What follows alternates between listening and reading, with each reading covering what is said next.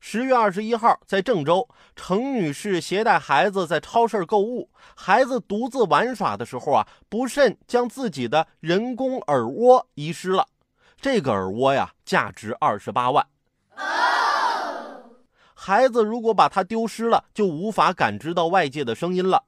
当初在治疗的时候啊，只配了这么一个黑色的耳蜗，如果没有了，孩子可能还要做开颅手术，而且再配的话需要适应。对孩子很不利。十月二十三号，拾到者主动联系了失主，并归还了耳蜗。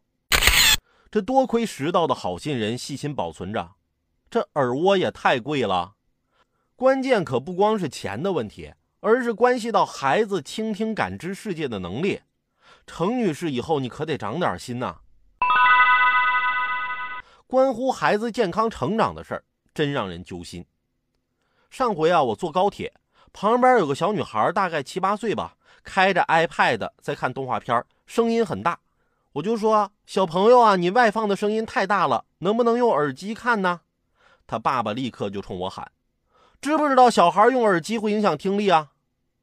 那我就问他：“那你知不知道小孩看 iPad 会影响视力啊？”他爸又说了：“我的女儿用得着你管吗？”好吧，你赢了。这样的家长怎么就不知道着急呢？